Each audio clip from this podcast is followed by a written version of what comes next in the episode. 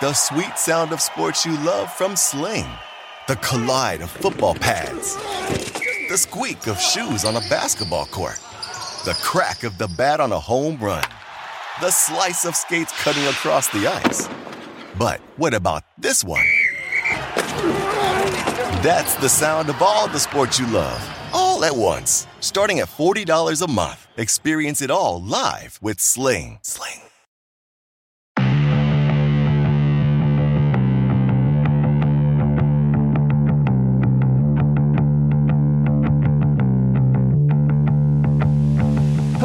Welcome to episode number 107 of the LSR podcast. My name is Matt Brown, joined each and every week by the brightest minds in all of the gaming industry. And with me, I have Dustin Gouker.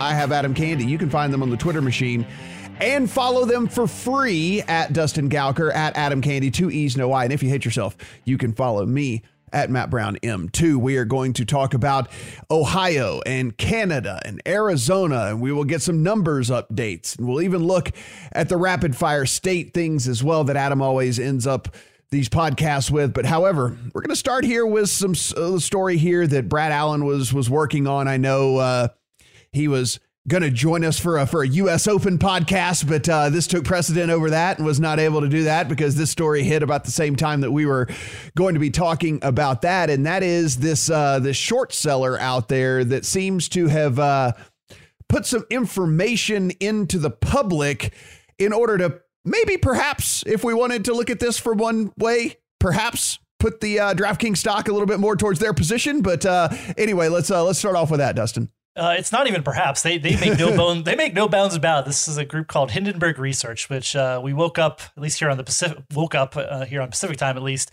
to this report from from them that you know they're an, what they are is an activist short seller. They put out reports on on, on companies they see as perhaps being bad actors. Uh, they've done this n- numerous times. They take short positions on these companies in the hopes of that the report the and what they've uncovered and and and uh, released to the public you know makes their short position then then uh, uh, profitable. So it, we so we see this this week come out with DraftKings this big report about how DraftKings. Uh, you know, we all know. I think here, at least people who listen to the industry and follow it, that they, as part of their reverse merger to go public, they bought SBTech, and uh, the, you know, uh, not sure how you'd classify the revelations in here, but you know, they make a lot of accusations about what uh, what SBTech is doing in terms of uh, working in gray and black markets and how how they kind of siphoned off what the black what's considered black market operations to so that to be cl- more more clean and white label for for DraftKings. So I, I will say this: uh, there's two two takeaways from this. That one, DraftKings stock price initially went way down. It's almost back to what it was at the start of the week before this report came out. So you know the short position, whether it depends on the time frame on that short position, may or may not have worked. They might even be by the time Friday closes, DraftKings could be up on the week. We'll see on that. Um, and two, this is not a ton of necessarily new information. Um, SBTech and the you know service of gray markets and whether and what you think they've been doing. This has been. Know, I don't think anybody in industry is surprised by any of this. It was it's kind of out there. You know, SBTech is somebody is a is a company before it was owned by DraftKings that's been been you know licensed in lots of places, including you know not not and not through DraftKings, just on its own to provide uh, tech stacks for people. You know, UK, New Jersey, you know, several other places. Now, there's uh, there's no doubt that there's been some gray market activity. So, all of this is, you know, this is the takeaway from Brad Allen. You can take it for what it's worth. This is all this a much ado about nothing. Like the, the if, there, if there's something that comes out of this is if somebody gets cold feet out of this. You know, you know, I'd like to talk about Oregon. You know, SBTech is the supplier of the Oregon Scoreboard sportsbook app here. Do they? Do, there's some there's some revelations in there that maybe Oregon doesn't like, but you know, I don't think I don't think we're going to see like regulators come back and say, "Oh, we made a mistake here." I don't think there's anything in there that makes that that happen. Do and the other other part is do do like partners like the leagues themselves that have been working with DraftKings. Do they get cold feet out of this? I don't I don't know if I see any of that happening. If anybody's done any of the due diligence on DraftKings and SBTech, I don't, you know, I don't think anything here is a revelation necessarily. It's not great what's what what SBTech mm-hmm. has done in its past necessarily, or what it's even continuing to do on this other corporation that's been that serves serves other markets. But you know, I, I don't know. This is going. It apparently is not going to have the effect that they hoped, uh, at least in the short term. Adam, that's uh, basically kind of what I got from it as well. I mean, I even talked to a couple of other people in the industry, and their their response was kind of like, shoulder shrug emoji, right? Like it was kind of like, I mean, anyone who did any sort of, of due diligence at all whenever they were going through the process of whether they wanted to partner with DraftKings or whether they wanted to partner with SBTech or whether they wanted to move on with whatever it might be, some sort of sponsorship deal or some sort of, uh, you know, partnership deal from that aspect as well, um, probably already knows all of this or should have at least anyway known all of this because that's what the whole due diligence process is all about. It's not like like these people got this super secret information or something that wasn't able to be found out. So uh, a lot of the couple of people that I talked to were just kind of like, I don't, uh, I don't really understand what what the big deal is here. This is a nuanced story that I think requires going back a couple of years to when DraftKings and SBTech, especially SBTech, uh, was first getting into Oregon, right? Into Oregon in terms of operating sports betting. Um, I'll pull back the curtain a little bit for some folks and say that it was almost two years exactly where one of the competitors of SBTech was calling Dustin and I breathlessly, trying to push all of this information. The same information that we're talking about right now, that's been out there for a long time. And that competitor wanted us to report on SBTech being in Iran and wanted us to report on all of these gray market activities. And in doing our due diligence, we checked out all of the information that they sent us. And quite frankly, uh, there wasn't enough for us to be writing mm-hmm. sourced stories about this. I'm not saying it's untrue. Obviously, what this Hindenburg report has done is shown that there is evidence of some of these activities. Where I think it gets interesting is in that report where it talks about them spinning off some of that business DraftKings and SBTech into a separate company. Because in a way, whether SBTech wants to call it gray market or not, if there's that tacit acknowledgement by spinning it off into a separate company that something might not hold water here, then is it the sort of thing that invites a regulator to take another look at it? Now, that's to assume that the regulator hasn't already seen it, um, because right. as Dustin mentioned, these companies have been licensed in multiple jurisdictions. So, you know, I actually went to uh, our old buddy from this podcast, Eric Ramsey, who covered all of that SBTech situation in Oregon. He was the one putting in public records requests to find out the background of the contract uh, with SBTech and the Oregon Lottery. And I said to him, tell me if I'm wrong here, but I feel like this is all stuff we've known. This is all stuff that's been out mm-hmm. there mm-hmm. in the sphere one way or another. And he said, you know what, man, that was largely my reaction. Like, largely, I looked at it and said, yeah, there's not a lot that's new here. So I don't know. Uh, did Hindenburg accomplish its purpose uh, that is apparently clear by its name of blowing everything up and setting it on fire? I don't know. I don't think so.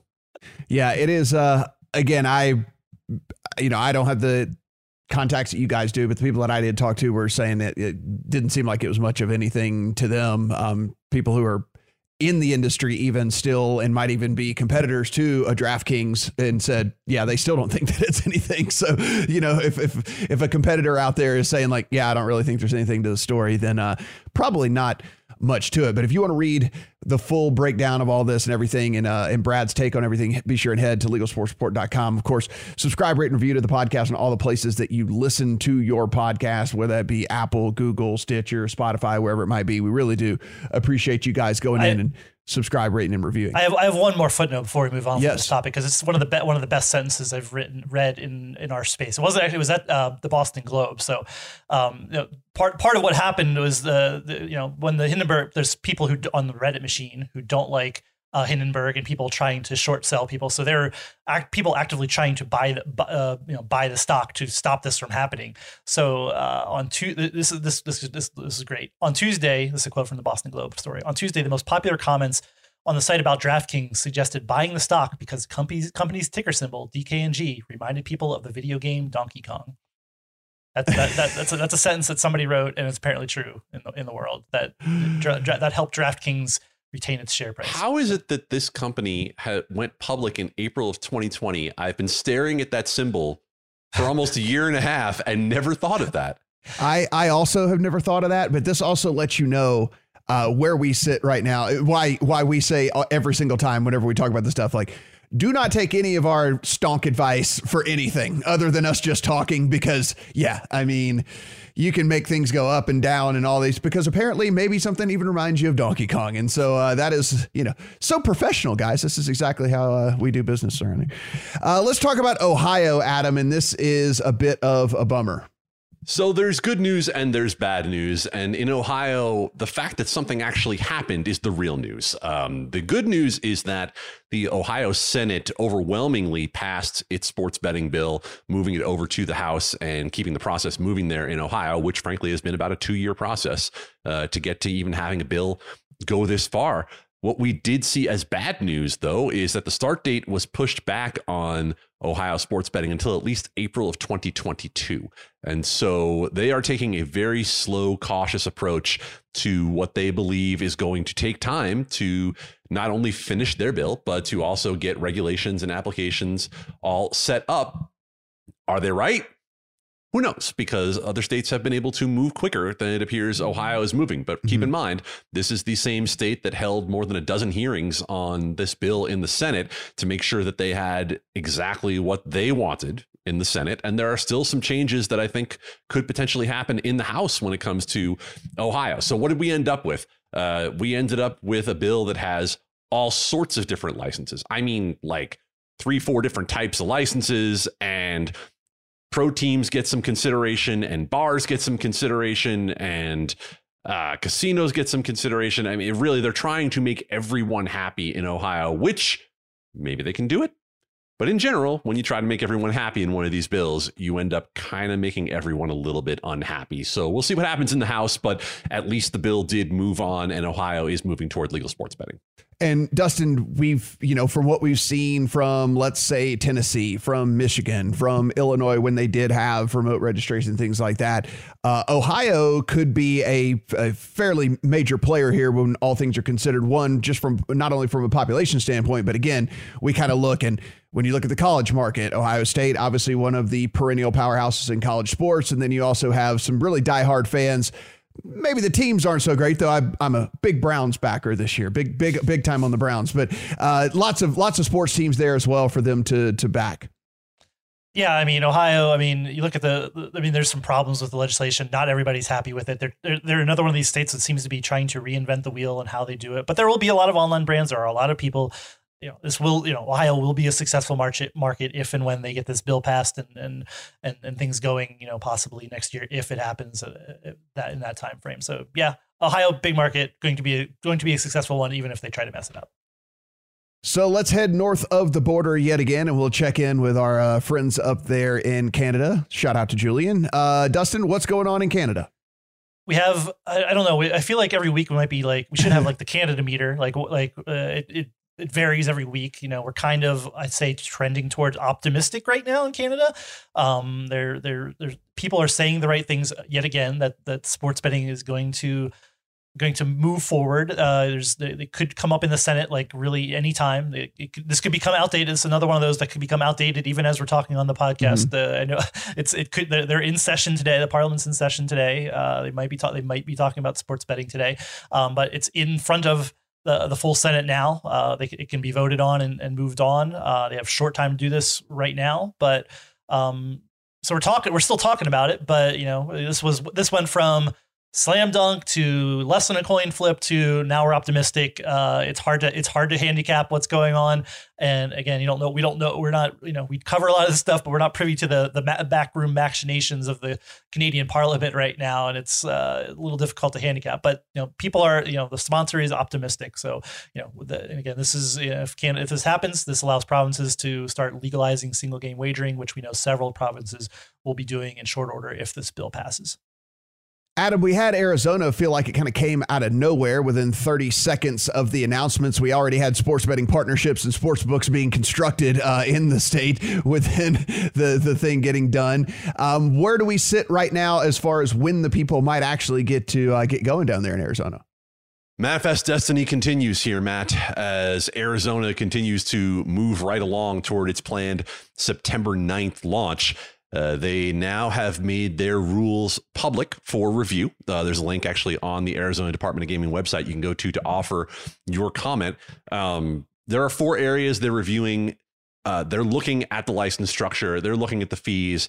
But here's my favorite part they want to call the taxes something else because certain states of certain political persuasions don't want to think that they're raising someone's taxes. Look, the whole idea is you're taxing it. Okay. So mm. call it a privilege fee if you want. You're talking about that you're looking at the tax rate. So it still has to be decided in Arizona. You know, that will be the subject of a lot of public discussion as to what the privilege fees will be. It's the tax rate on GGR that you see everywhere else. But go ahead, Arizona, find another way to try to reinvent the wheel so you can look politically better. Stop it. It's ridiculous. Okay. Stop talking about privilege fees. Okay. I'm done with that.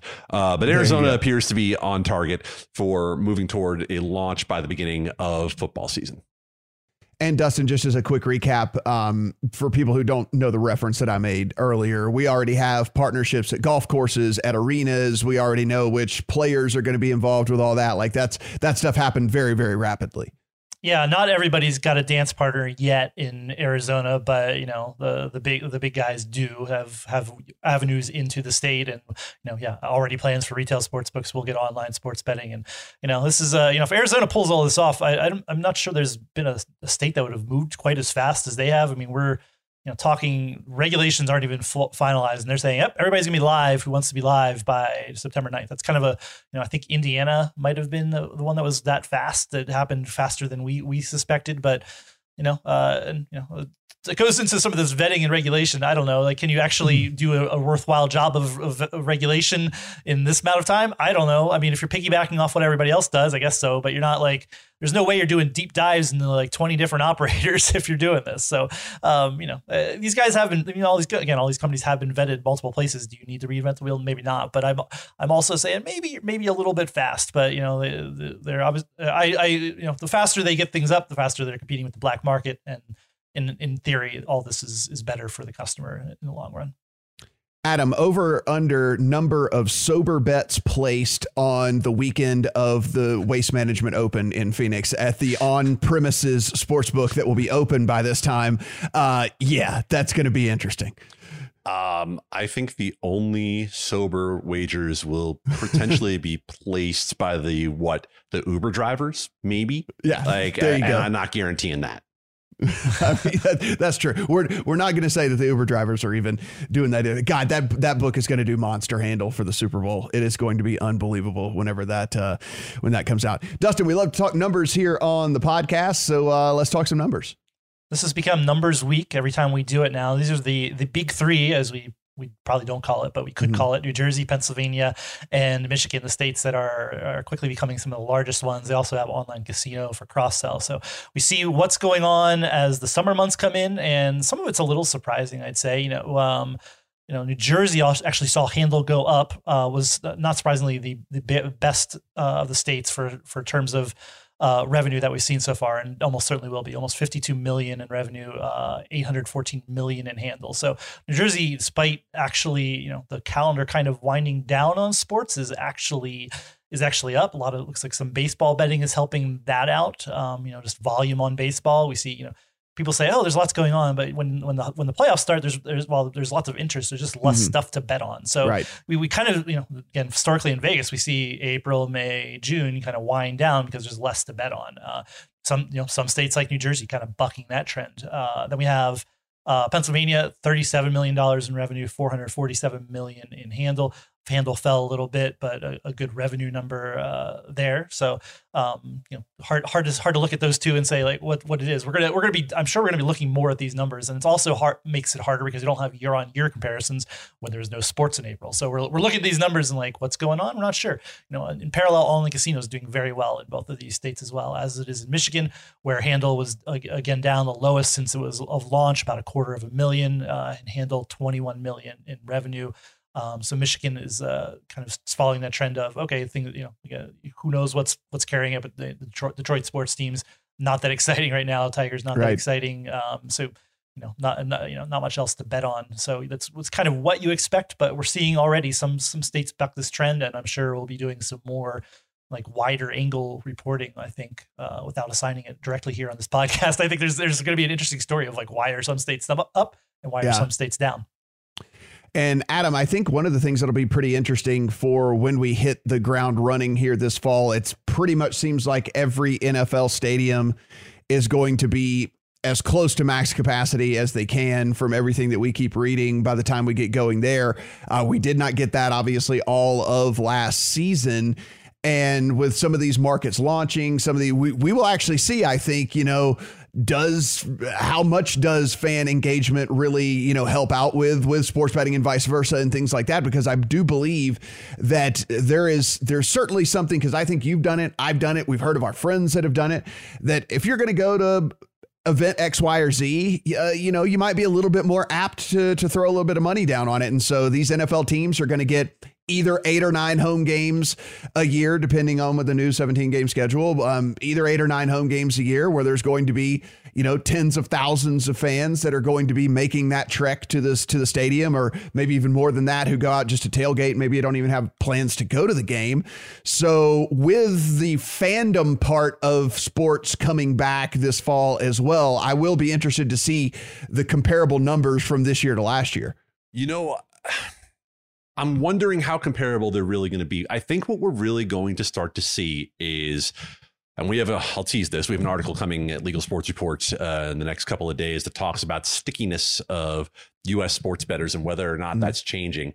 Uh, I think what we're really going to see is, let's say you're a Betfred in Colorado and you were putting a lot of stock into your mile high activation to be able to bring in customers. I think what we're really going to see is what is the value of those in stadium activations and will they serve mm-hmm. to either bring in new customers or to move customers from one book to another? And I don't think that we have a really good uh, marker for comparison for that. I think it'll be something that you know might even be a lagging indicator over the course of a couple of months for us to to get a look at.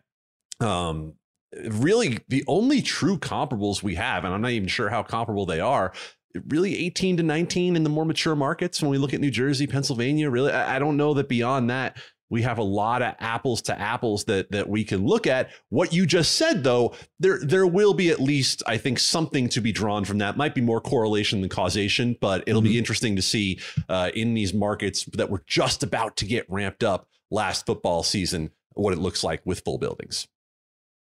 And as we do to end each and every podcast, let's do a rapid fire from around the uh, more minor stories as opposed to uh, getting a full segment on it. Adam, take us home with the state updates. Minor, maybe in terms of web traffic, but not in our hearts. uh, the state sure. of Maine is trying to once again be a comeback story. Uh, if you remember, Maine they were the state that at the beginning of last year had the governor veto a sports betting bill that had been passed months earlier. Uh, and then she went and whipped her legislature, who was about to override that veto, to get them to stop it. Well, we're back. Uh, and in the Maine legislature, it looked like the bill was going to be dead over concerns about whether or not Maine sports betting would be tethered to casinos. Uh, you have Penn National leading the charge for tethering sportsbook licenses to casinos. Shocker uh, that they would like that to be the case, uh, advocating for their interests as you would expect. Uh, not sure what will happen in Maine, but uh, I, I, would call that a coin flip at best here at the moment. Wyoming the rules are out there for review in Wyoming. It's another state that's probably going to be able to launch by September. Uh, similar for South Dakota, although that will be an extremely limited situation uh, to just Deadwood in South Dakota. We saw up in Washington that uh, more than a dozen tribes had their sports betting compacts approved to be able to offer retail in-person sports betting up in the state of Washington don't expect mobile there anytime soon because they have shown no inclination uh, to go that direction. Guys, as always, every single thing that we talk about here on the podcast, you can find over at legalsportsreport.com. Be sure and go read the work that Adam and his team are doing, putting in the hours so you don't have to. If you want to follow Dustin on Twitter, and you should, it's free at Dustin Gouker. You can follow Adam at Adam Candee. That is two E's, no Y.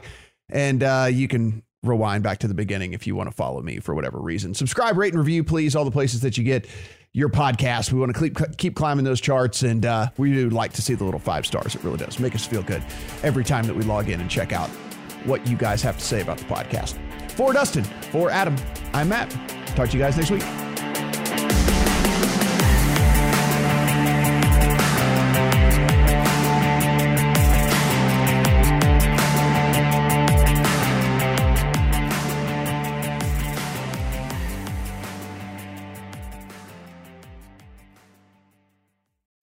Reese's peanut butter cups are the greatest, but let me play devil's advocate here. Let's see. So, no, that's a good thing.